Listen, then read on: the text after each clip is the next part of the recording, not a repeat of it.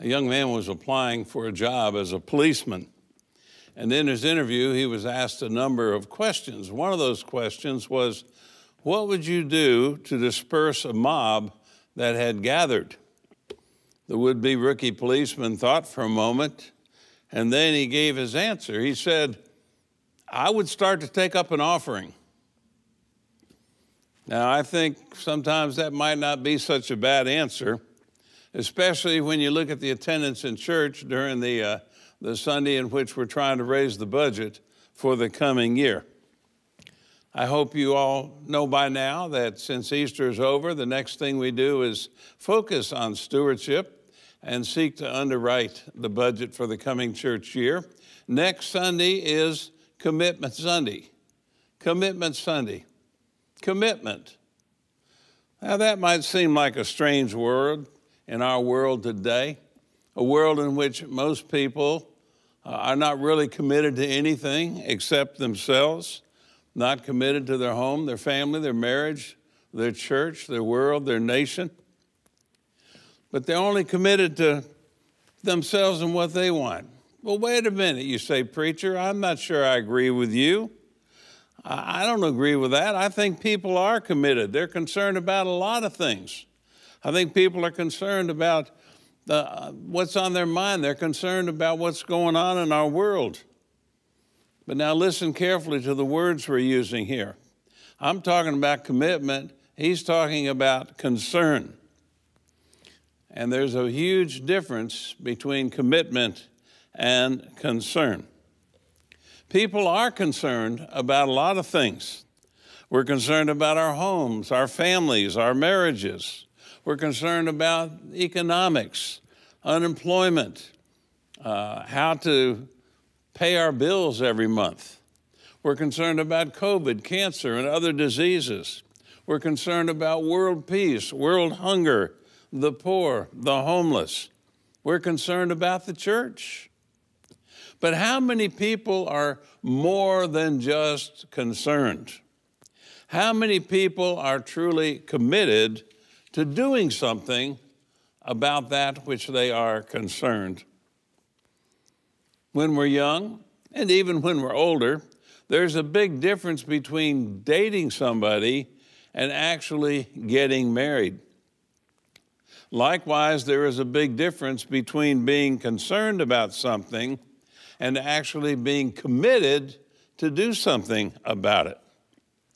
One of my good friends years ago, a lawyer, was considering entering a race for a county judge position. He solicited a lot of his friends who told him they thought he should run. They said, by all means, enthusiastically, they said, yes, you should run, and we will support you. But then he talked to an older, wiser friend who had a lot more experience in political campaigns. And he wisely told them there's a big difference between people who say they will support a candidate and those who actually get out and vote for that candidate. And usually, in such a case, there is more verbal concern than there is actual commitment. Take another example. The problems, the challenges that we're facing here in our city of Nashville, Tennessee. Problems like public education, transportation, the cost of utilities, the problems of crime, property taxes, homelessness, teenage crime that's on such a big rise.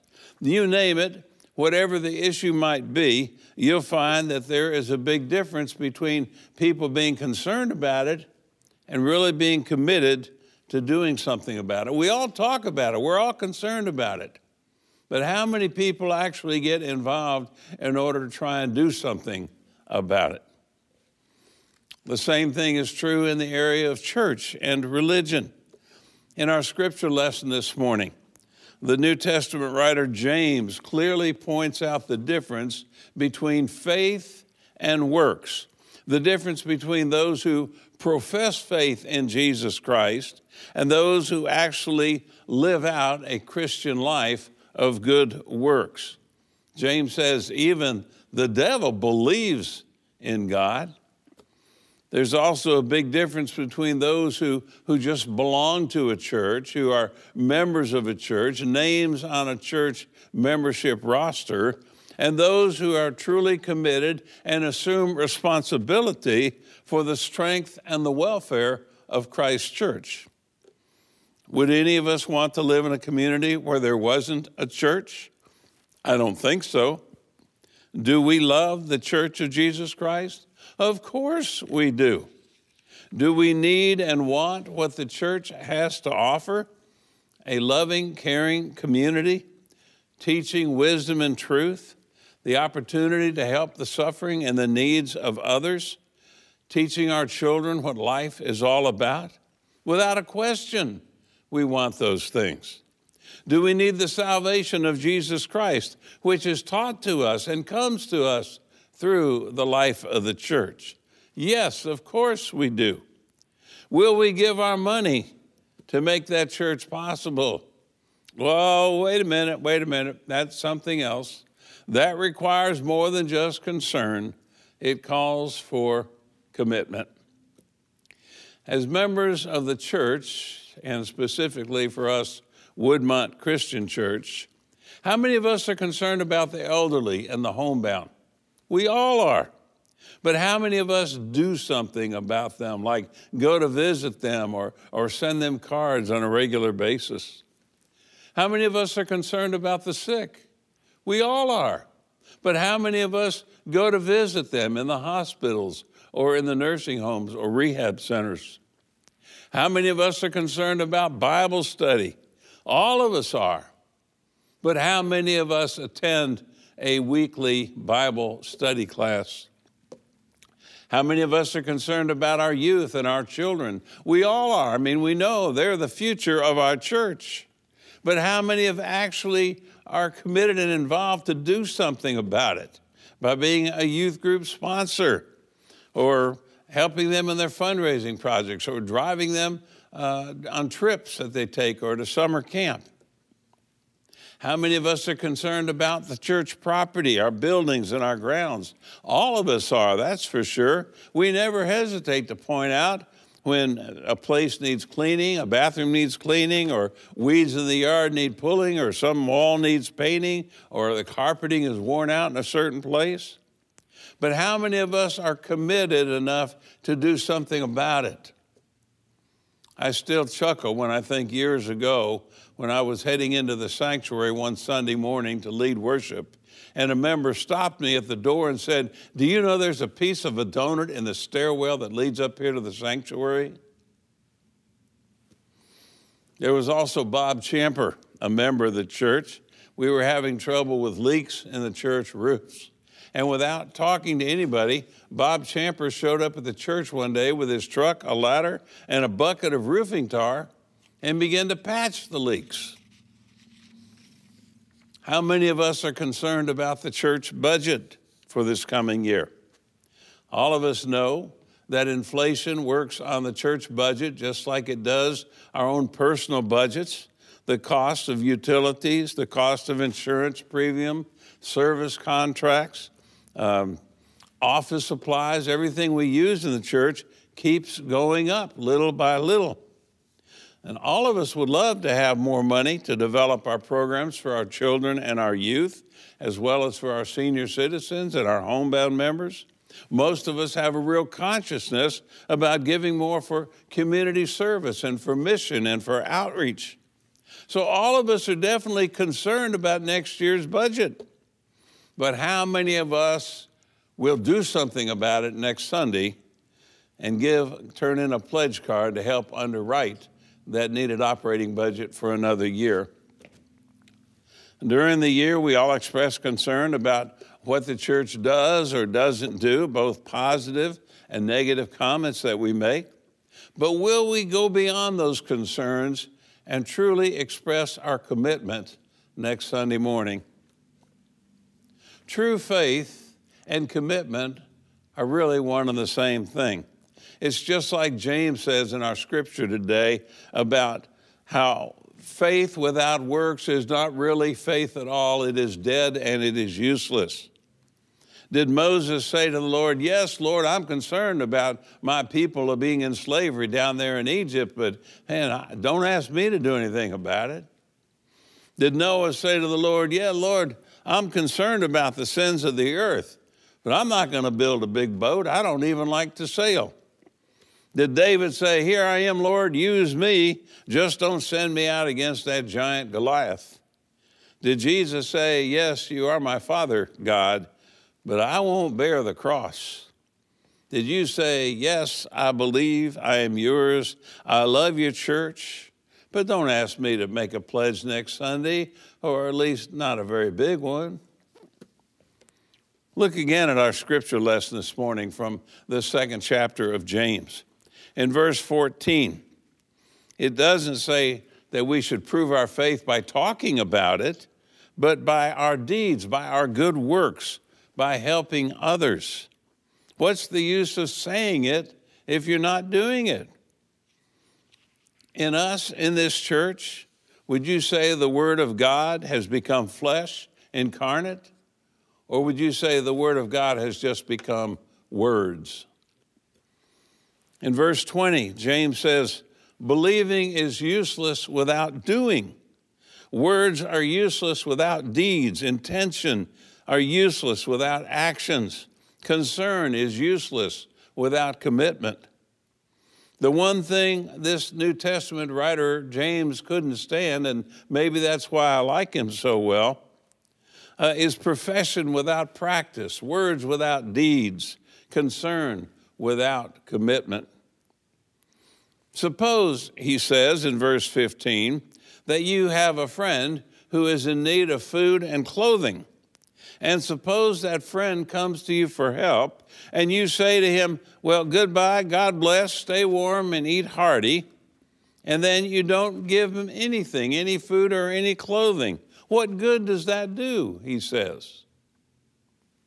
In verse 20, James says, faith is completed by deeds. Believing is completed by doing. Words are completed by actions. Concern is completed by commitment. If you love history like I do, particularly Christian history and the history of the church, you probably have heard of a man named John Wesley, who was one of the fathers of Protestantism, particularly the Methodist branch of the Protestant church.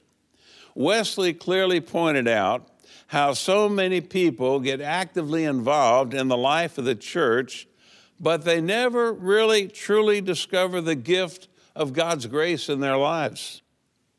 There is no example that we can find of John Wesley ever inviting people to accept Jesus Christ on the spot. Contrary to what most churches do today, he never begged and pleaded for people to come down the aisle, especially in a moment of emotional excitement. Instead, he would preach the gospel, and then he would invite those who were interested to attend a membership class or a discipleship class. And those classes were always held late in the evening after the night worship service or very early in the morning, sometimes as early as 5 a.m. It really showed him who was sincere about what they wanted to do, that they weren't just concerned about being a Christian, they were committed to following Jesus. Even then, when people would come to his classes, Wesley would say that they were just converted. They weren't awakened. And he felt that 9 out of 10 of those who were awakened would fall asleep before ever being converted. How many of us today, even in the church, are just awakened? And how many of us are truly converted? Now let's look at one final word about the difference between concern and commitment. Concern will never really be reflected by what you do. Commitment is reflected by what you do. True commitment determines our behavior. We make our decisions about how we spend our time, what our priorities are. We use our talents, our energy, our resources on those things to which we're truly committed. And if, for example, a man is committed to making money, and that's his chief goal in life, then everything he thinks about and everything he does will reflect that commitment. And if on a Thursday night, for example, he has the choice between attending his son's baseball game or having dinner with a wealthy client, you know which he will pick. If he's really committed to family as the most important thing, then you know he will make a different choice altogether. If we're committed to materialism or pleasure or politics or social status, those things will determine our behavior and our priorities. If we are committed to God, that too will determine our behavior. And if we are committed to God, to Jesus Christ, to the church and its mission in this world, not just concerned, but truly committed, then the decision has already been made as to where we will be and what we will do next Sunday morning on what we call Commitment Sunday.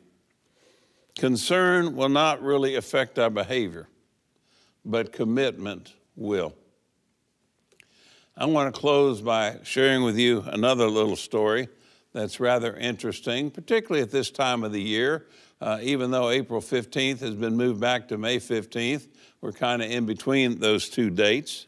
But it's about an IRS worker who was talking with one of his friends. He said, "The other day I checked an income tax return that was rather strange. Some guy who had an income of under $70,000 claimed that he gave $8,400 to a church. And sure, he was within the 20% limit, but it seemed rather suspicious to me. So I dropped by and I asked the guy about his return. I thought he would become nervous like most people do, but he didn't. 'Have you got a receipt from the church?' I asked, feeling that this might make him squirm a little. 'Sure,' he replied. 'I always have it. I put them right here in the drawer.' And he pulled out a bunch of receipts and canceled checks to the church. Well, he had me. One look and I knew that he was on the level. I apologized for bothering him. I explained that I just had to check on deductions that seemed unusually high. And as I was leaving, the man invited me to come to his church. And I said, 'Well, no thanks, I've got my own church.' And he said, 'Oh, well, I'm sorry, that possibility didn't occur to me.' As I drove home, I kept wondering about what he meant. And it wasn't until the next Sunday, Commitment Sunday at my church, as I laid my pledge card at the foot of the cross, that it finally came to me." I wonder what the IRS agents would think about members of Woodmont Christian Church. Will any of us be audited because of our commitment to Jesus Christ?